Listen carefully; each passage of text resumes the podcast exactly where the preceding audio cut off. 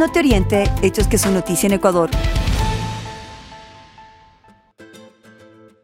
Ecuador decidió mediante un plebiscito detener la explotación de petróleo de uno de sus mayores yacimientos situado en el Parque Nacional Yasuní. El 59.14% de los ecuatorianos votó sí a cesar las operaciones del bloque 43 ITT. El Estado tiene un año para desmantelar las instalaciones. El cese de operaciones en este bloque causará un perjuicio al Estado de 1.200 millones de dólares al año.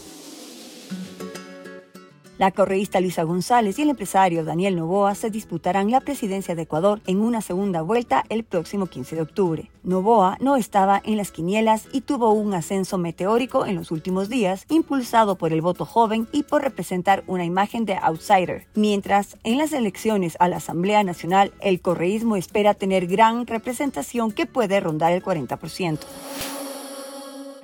Guillermo Lazo participó en la presentación de la Plataforma Asistencial Docente y de Investigación en Salud, PADIS, de la Universidad de las Fuerzas Armadas. Será un hospital universitario de 200 camas, infraestructura educativa y un centro de investigación. Con una inversión de 250 millones de dólares, tendrá 52 especialidades y 5 centros para atender enfermedades cardiovasculares, metabólicas, autoinmunes, renales, cáncer y trauma.